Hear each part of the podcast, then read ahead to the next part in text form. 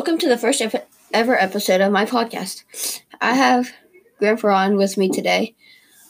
Today I'm interviewing him on the Vietnam War slash his life. How are you feeling today? He said, I'm feeling pretty good. Okay, well, let's get on our way with the questions. What year were you born in? 1944, he stated. So that makes him pretty old. That brings me to my next question. How old were you when you enlisted?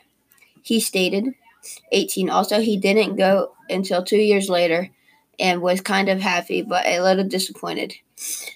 And I feel like I would have been disappointed, but if I made it out, I would know that is not a joke. How old were you when you got married? He stated 30 years old and still is with her today. Did you get good grades in school? He said mostly, but some bad. He was pretty good in school, and he did his best all the time. I feel like I follow in his footsteps, some good, some bad grades, feeling doing my best to keep them good though.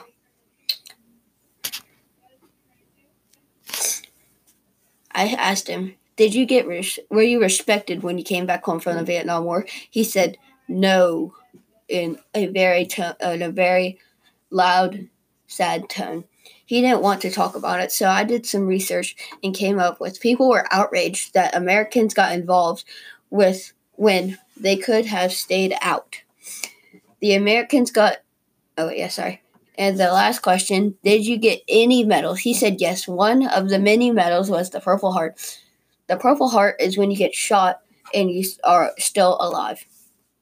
So I guess you get to learn a little history and a little cause and effect due to if he had a better grades in school, he could have got the job he wanted a lot easier. Not like it mattered because they drafted and basically gave them training on weapons and taught them how to fire it and sent them off.